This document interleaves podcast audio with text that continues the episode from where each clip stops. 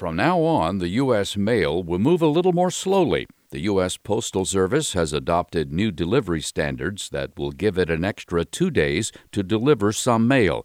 Postal officials say most customers won't notice a change since only mail traveling long distances will be affected.